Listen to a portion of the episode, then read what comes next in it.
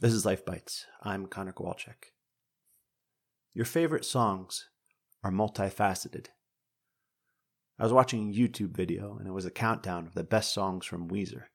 Now, I'm a big fan of them. I grew up listening to them. I played their songs with a band and they've been a big part of my life.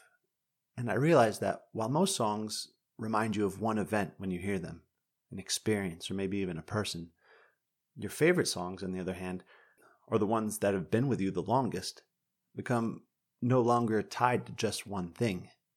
They might have six or seven events or people or places tied to them, and they become multifaceted like a gem.